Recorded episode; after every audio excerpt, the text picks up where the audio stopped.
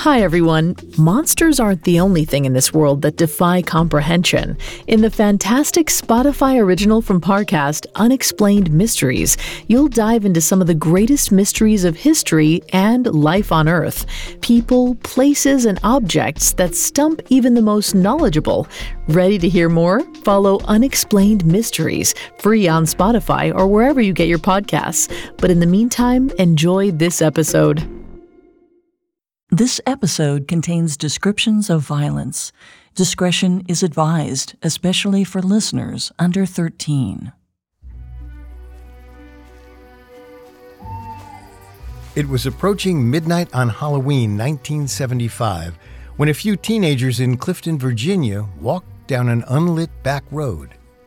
They were all on the hunt for a Halloween scare. Their target lay up ahead a narrow concrete tunnel officially called the Colchester Overpass, but these kids called it Bunnyman Bridge. The night was so dark the teens couldn't see through to the other side of the short tunnel. The opening, like a gaping mouth, led only to darkness.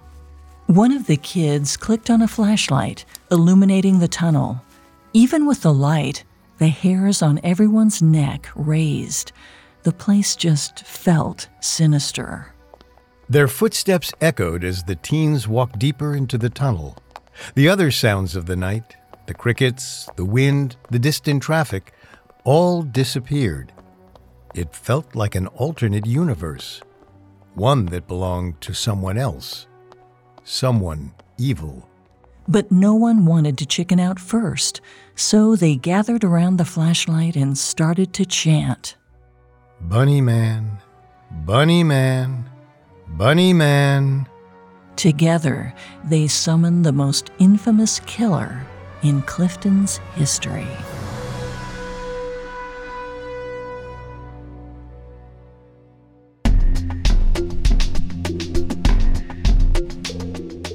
Welcome to Unexplained Mysteries, a Parcast original. I'm your host, Molly. And I'm your host, Richard. In life, there's so much we don't know, but in this show, we don't take we don't know for an answer. Every Tuesday and Thursday, we investigate the greatest mysteries of history and life on Earth. You can find episodes of Unexplained Mysteries and all other Parcast originals for free on Spotify or wherever you listen to podcasts. To stream Unexplained Mysteries for free on Spotify, just open the app and type Unexplained Mysteries in the search bar. This episode, we're covering an urban legend known as the Bunny Man, a maniac who ran amuck in the forests of Fairfax County, Virginia. His infamous name is said to derive from his propensity to eat live rabbits and leave their mutilated corpses displayed on an overpass known as Bunny Man Bridge. We'll delve into the stories behind this sinister creature and why the Bunnyman legend is still going strong today. We have all that and more coming up. Stay with us. It feels like we're all being told to go on this diet, take that supplement. Ozempic will give you depression, but you know what'll cure that? Weed. Or you could try to balance your hormones. At Science Versus, we're like, what the f is going on? Forget the crap online and listen to Science Versus. Just the facts. Oh, and a bunch of stupid jokes. What is a ghost's favorite fruit? Blueberries. That's Science VS. New season out on Spotify soon. There are several versions of the Bunnyman legend. The most common story starts in the early 1900s when residents of the small but expanding town of Clifton, Virginia, grew uneasy about an unsavory neighbor. Situated on the outskirts of their picturesque rural town was an asylum for the criminally insane. By 1903, Clifton locals had circulated a petition to have the asylum relocated. Their collective action worked. Authorities agreed to close the facility and relocate its inhabitants to a new institution called Lorton Prison. On the designated moving day in the fall of 1904, guards herded prisoners onto buses. One by one, the buses rolled away from the condemned Clifton Asylum. But one of the buses never made it to its destination. An unknown obstacle in the road made the driver swerve suddenly, and in seconds, the bus, still packed with asylum inmates, tumbled off the road. At Lorton Prison, local police realized they were one bus short. They immediately initiated a search. When they finally found the bus's crash site, they realized that only a few of the passengers' bodies were accounted for. The cops immediately ordered a manhunt for the missing prisoners. They knew that any one of the criminally insane men on the loose presented an imminent threat to the community. The search through heavily forested territory was grueling. Fortunately, over the course of the next four months, police apprehended all the convicts except for two Marcus A. Walster and Douglas J. Griffin.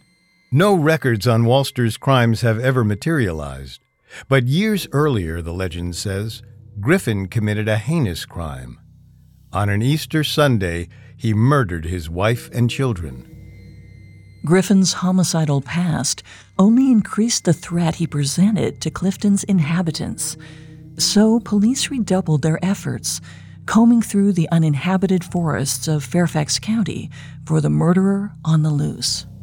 Griffin was nowhere to be found, but police did encounter a strange clue half eaten, mutilated rabbit corpses. They were hanging from tree branches, swinging sickeningly in the breeze.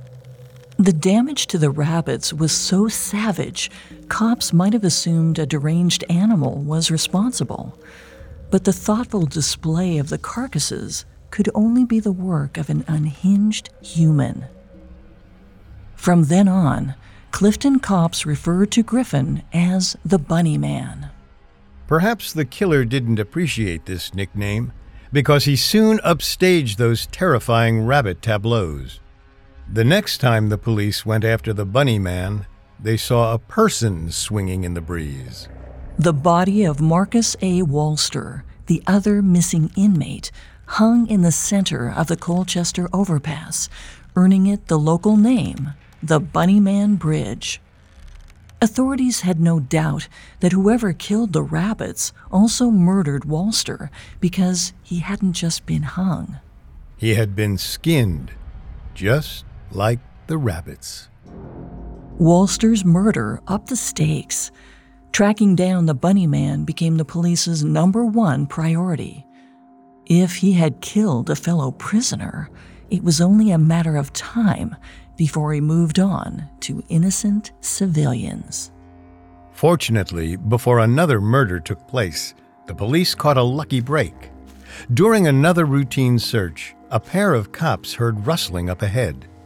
The two law enforcement officers crept closer, taking care to keep their approach silent.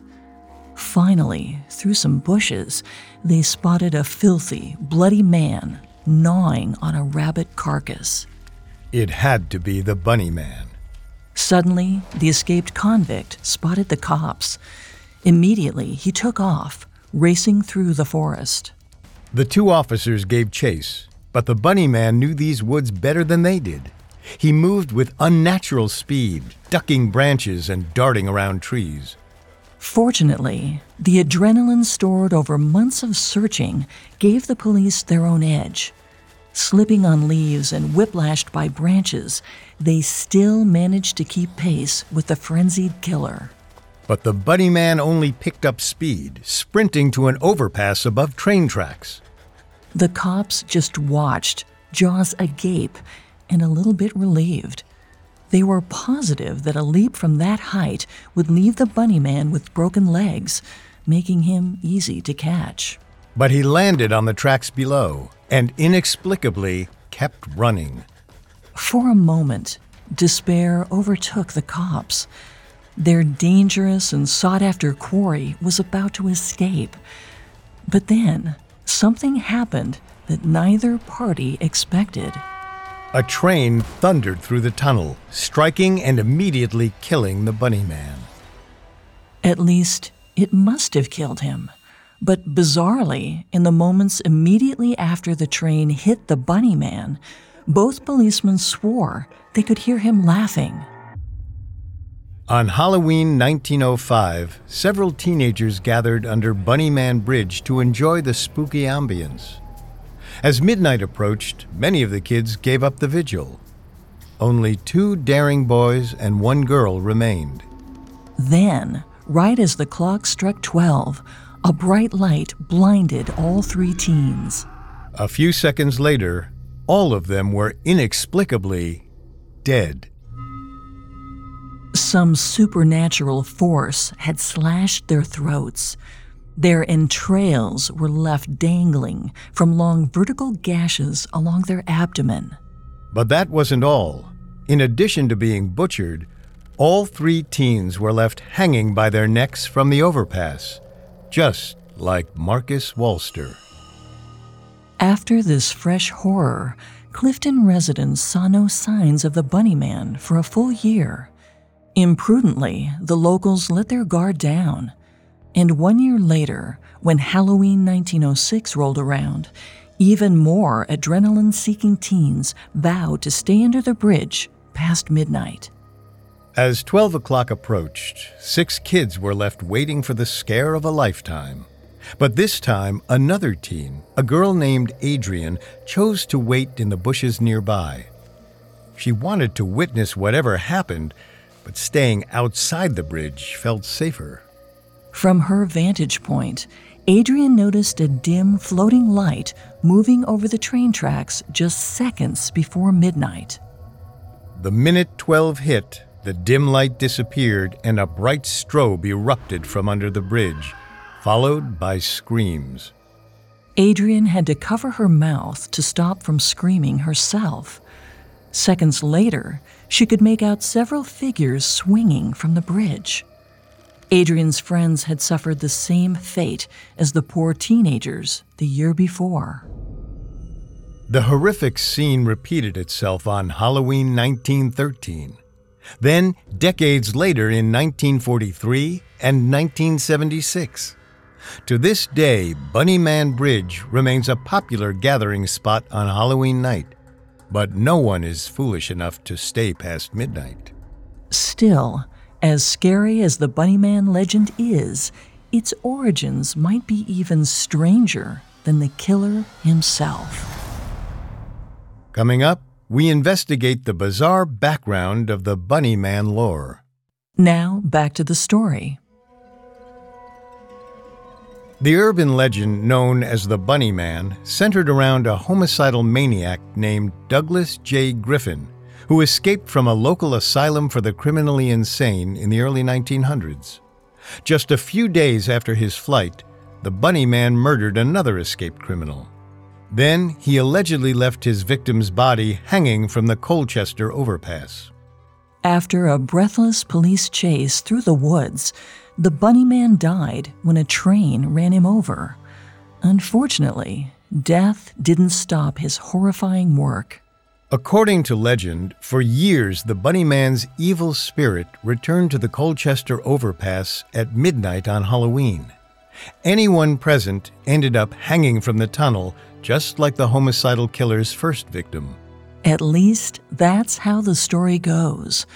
However, like many urban legends, especially those with as many details as the Bunny Man, it doesn't take much research to unmask this tale as a likely hoax.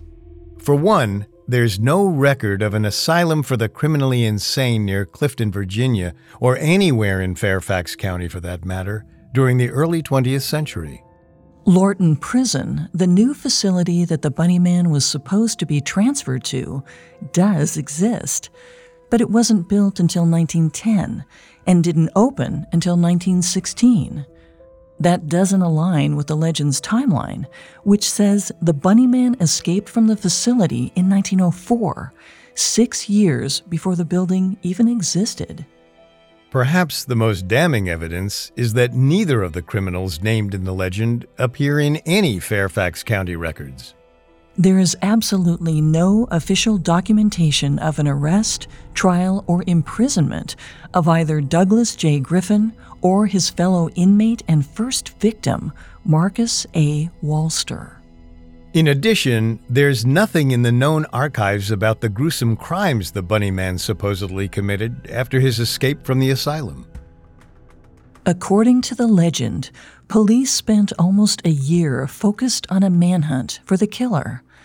If that was actually true, the Clifton Police Department would have a lot of paperwork on the case, and the local news would have covered it.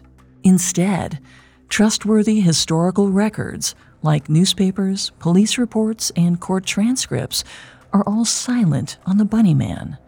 Today, the only place the legend can be found in its entirety is on the internet. The most detailed and popular version of the story appears on a website called Castle of Spirits. It was written and posted in 1999 by a person named Timothy C. Forbes, who claimed to be a Virginia resident. It would be easy to write off the whole tale as Forbes' invention, but a few other factors take the story from a creepy rumor posted online to something much more powerful a true urban legend. One of the main ingredients of a good urban legend is the existence of many different variations of the story. The Bunny Man fulfills this requirement in spades. Although Forbes' version is the most widespread, hundreds of slightly tweaked renditions exist on the web and in people's minds. In some versions, the Bunny Man himself, rather than an ethereal light, murders teenagers with an axe. In others, the Bunny Man still lurks in the forests around Clifton today. The next quality of a substantial urban legend is its longevity whether it can survive over multiple generations. Again, the Bunny Man fits the bill. Although it exists on the internet nowadays, the legend first emerged in oral retellings. These were captured in academic research back in the 1970s. Since then, the story has remained part of the cultural landscape of Virginia's Fairfax County and beyond. The last trait of a good urban legend is that it can't be entirely made up. The best tales are always grounded in small kernels of indisputable truth. And the Bunny Man's birth story is more interesting and bizarre than most. A 1970 Washington Post article tells the story of the real Bunny Man's first attack. While it didn't take place at Bunnyman Bridge, like the legend suggests, it did occur at nighttime in a remote part of Fairfax County. According to the article, on October 18, 1970, Air Force Academy cadet Robert Bennett and his fiancee left his uncle's house late one night after a visit. The couple decided to park in an empty lot across the street from Bennett's uncle's house to talk. It's possible they were doing more than talking, but that's neither here nor there. In any case, the couple was distracted when the passenger side window suddenly shattered.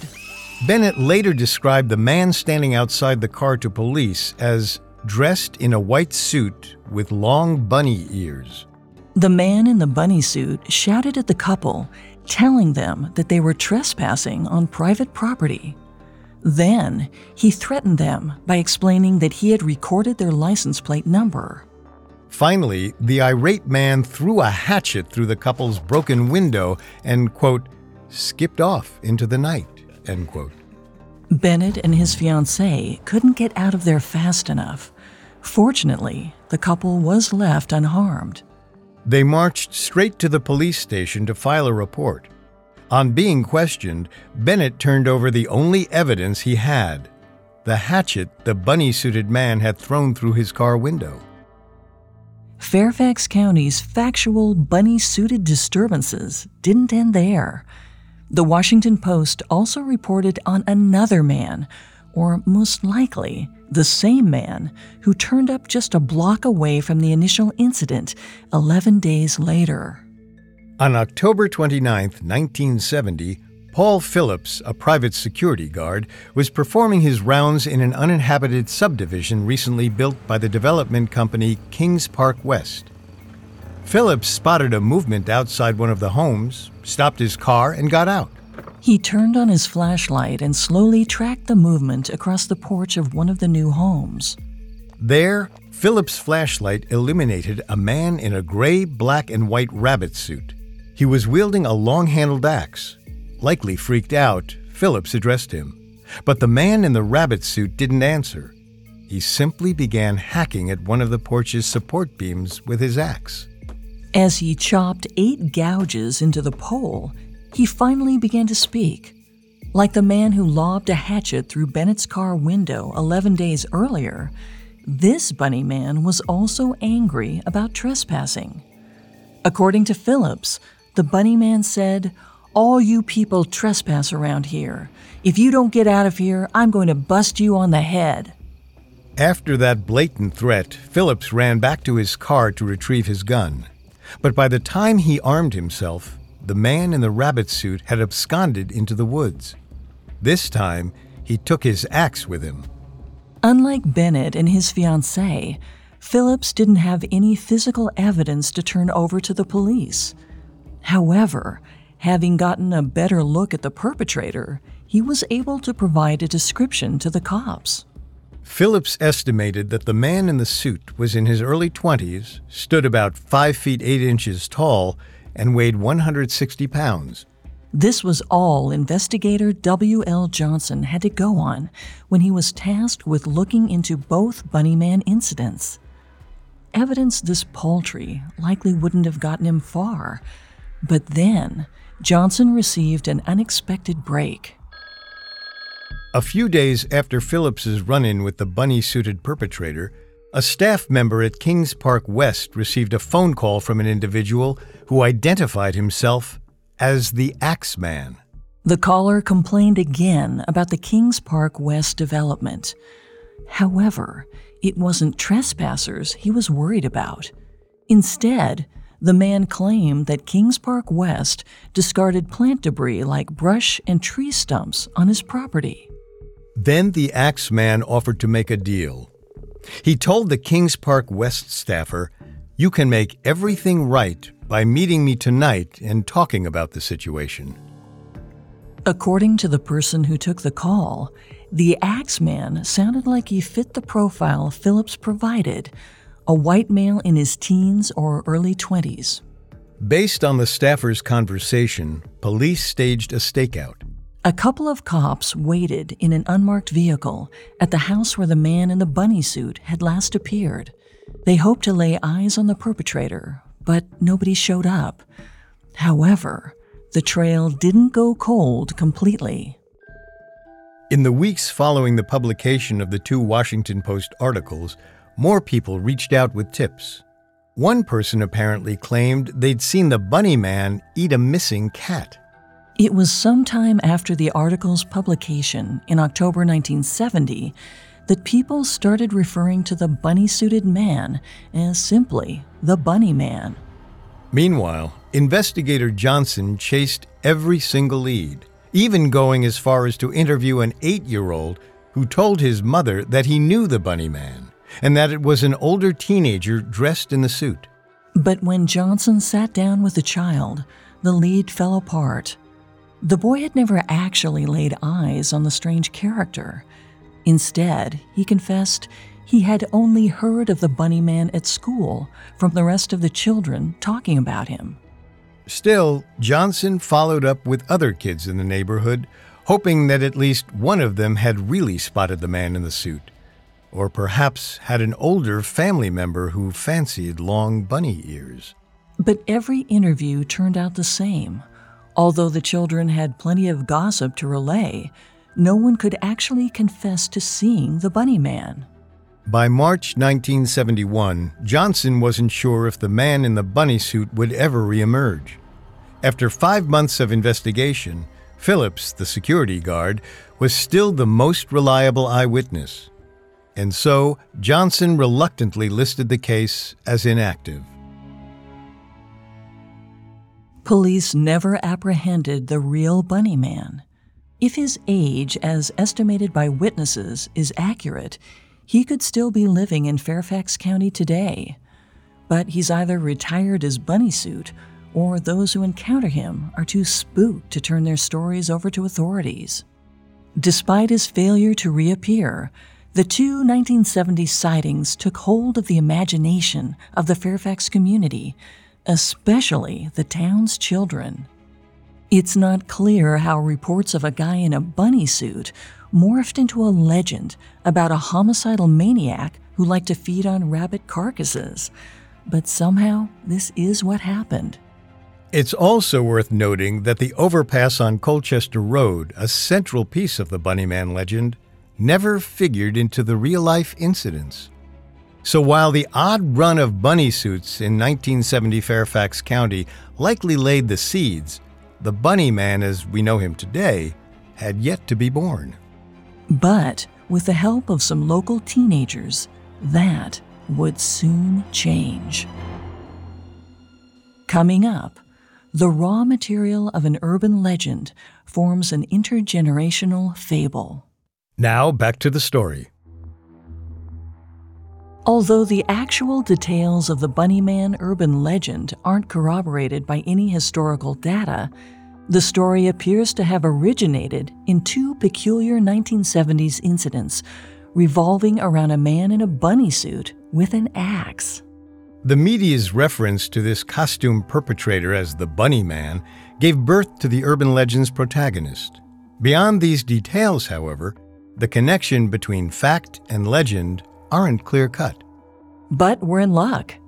In an incredible lightning strike of Kismet, a college student and an archival project came together to capture the Bunnyman's early transformation from eccentric criminal to urban legend. In 1973, college student Patricia Johnson chose to write a research paper on the Bunnyman. When she was done, she submitted it to the Maryland Folklore Archive, a state project designed to preserve local legends. The archive made Patricia's research available to the public. Now, nearly 50 years later, the paper sheds light on how the Bunnyman urban legend came into being. For her research, Patricia interviewed 33 young people in her local area of Prince George's County, Maryland. It's important to unpack a few key points about Patricia's research parameters. First, Prince George's County is across the river from Fairfax County, both the real and legendary stomping ground for the Bunny Man. Although the areas are in different states, they're very close together, so local news reports from the counties would certainly overlap. Second, it's crucial to note that Patricia deliberately limited her subjects to teenagers ages 15 to 18.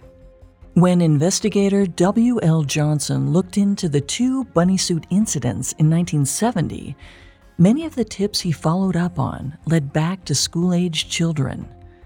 Both W.L. Johnson's experience and Patricia's choice of subjects suggest that young people were the principal source of this urban legend. This trend holds true for urban legends as a whole. Jan Harold Brunvand, a folklorist who has studied urban legends, told the Washington Post that teenagers are the primary group responsible for creating and spreading urban legends. Patricia Johnson illustrated that very phenomenon in real time as she was able to record 54 different versions of the Bunnyman legend in her interviews with local teenagers. When broken down this way, Johnson's collected stories show how, in just three years, the minds of children and young adults were already reforming the Bunnyman news stories into more heightened horror fare. Of the 54 interviews Patricia recorded, some teenagers did have narrative details that matched the real 1970 appearances. Nine mentioned an ambush on a couple in a parked car. Five touched on the destruction of property. 18 included the bunny man chasing or threatening people with an axe. And that's where things start to get twisted. While the axe detail is accurate to what happened in 1970, the real life bunny suited man never chased anyone with his hatchet. Furthermore, many respondents claimed that the bunny man terrorized children. This was also false.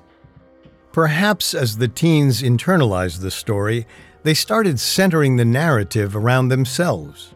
Thus, the urban legend began to emerge. Through this process, three of Patricia's subjects escalated the Bunny Man's crimes to murder. Not only did Patricia's paper show how young people's imaginations created the Bunny Man urban legend, it also confirmed that the legend originated from the 1970s incidents and not any earlier. For one, many of her interviewees mentioned the newspaper or television reports about the Bunny Man as their initial source of information. In Brian Conley's archival research, he didn't come across any records indicating similar crimes before the 1970s. Of course, Patricia's research captured a snapshot of an ongoing process. The urban legend continued to evolve over the next couple of decades, long after Patricia had concluded her project. Unfortunately, the information about the legend's progress after 1973 is piecemeal and reliant on the fickle memories of individuals. In 1976, archivist Brian Conley reported hearing a version of the story that included the Bunny Man murdering two unruly children living in Clifton. Decades later, journalist Matt Blitz recalled a different version of the tale one that introduced the mutilated rabbits element. In the most recent piece of the legend puzzle, a YouTuber called Political Juice admitted hearing the story from someone at their high school. Their version included the setting of Bunnyman Bridge. Without Patricia Johnson's meticulous records, it's impossible to track when, how, or why each element of the urban legend ended up getting added. The closest we can get to understanding the evolution of the myth is to recognize a few human truths. First, memories are faulty. As children and teenagers repeat a story, they forget some details and unknowingly add others. But perhaps more importantly, many people, especially teenagers, harbor a desire to one up the last guy. Many people who retold the story probably added their own salacious details designed to keep their audiences even more enthralled and terrified. Take the Bunnyman Bridge, for example. Archivist Brian Conley suspected that teens seeking independence favored the bridge as an easy place to hang out. In 2003, Conley told the Washington Post, You could go under that bridge and there was nothing there except a great place to party. Conley theorizes that the bridge probably got looped into the story when someone told the urban legend while at that creepy location. The storyteller would have instinctually known that nothing increases the stakes for an audience like realizing that they're in the very spot where a story's victim was murdered. Today, most Clifton natives know the Bunnyman story is false, but it still maintains a presence in local culture especially around Halloween. Bunny Man decorations routinely show up on residential streets. Local haunted experiences, like night hikes, always feature professional scare actors in a bunny costume. And of course, teenagers still gather at Bunnyman Bridge on Halloween night. But it's always a cop that surprises them, never a guy in a bunny suit. Even outside Fairfax County, the Bunnyman story is still popular. It's generated YouTube videos as recently as 2019 with hundreds of thousands of views. The Bunny Man has been featured on merchandise and even in a horror film franchise. No matter how or why the story evolved, the fact that it did seals its status as a true urban legend. Fifty years later, it remains relevant there's something at its core that listeners find timeless. One theme that recurs in both the real Bunnyman events of 1970 and all the various versions of the urban legend is the encroachment of development, a desire to assert property rights. In 1970, the real Bunnyman threatened the couple in the parked car over trespassing. Ten days later, he hacked at a new home with his hatchet. According to Brian Conley, the home the Bunny Man attacked with an axe was one of 1,500 new houses. Around 1970, several other developments of that size were underway. This meant that the rural woods and pastures that the bunny man likely grew up in were disappearing. It's a theme many can relate to, so much so that it remains preserved within the urban legends version of events.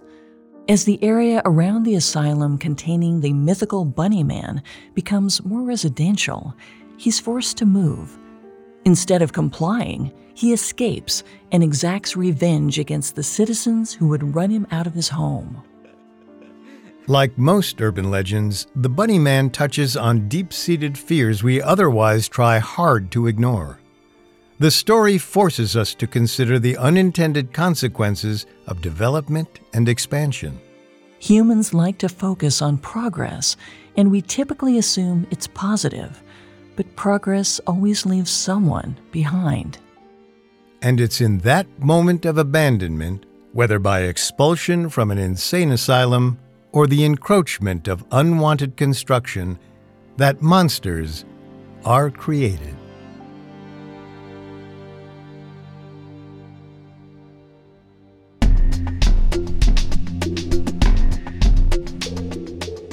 Thanks again for tuning in to Unexplained Mysteries.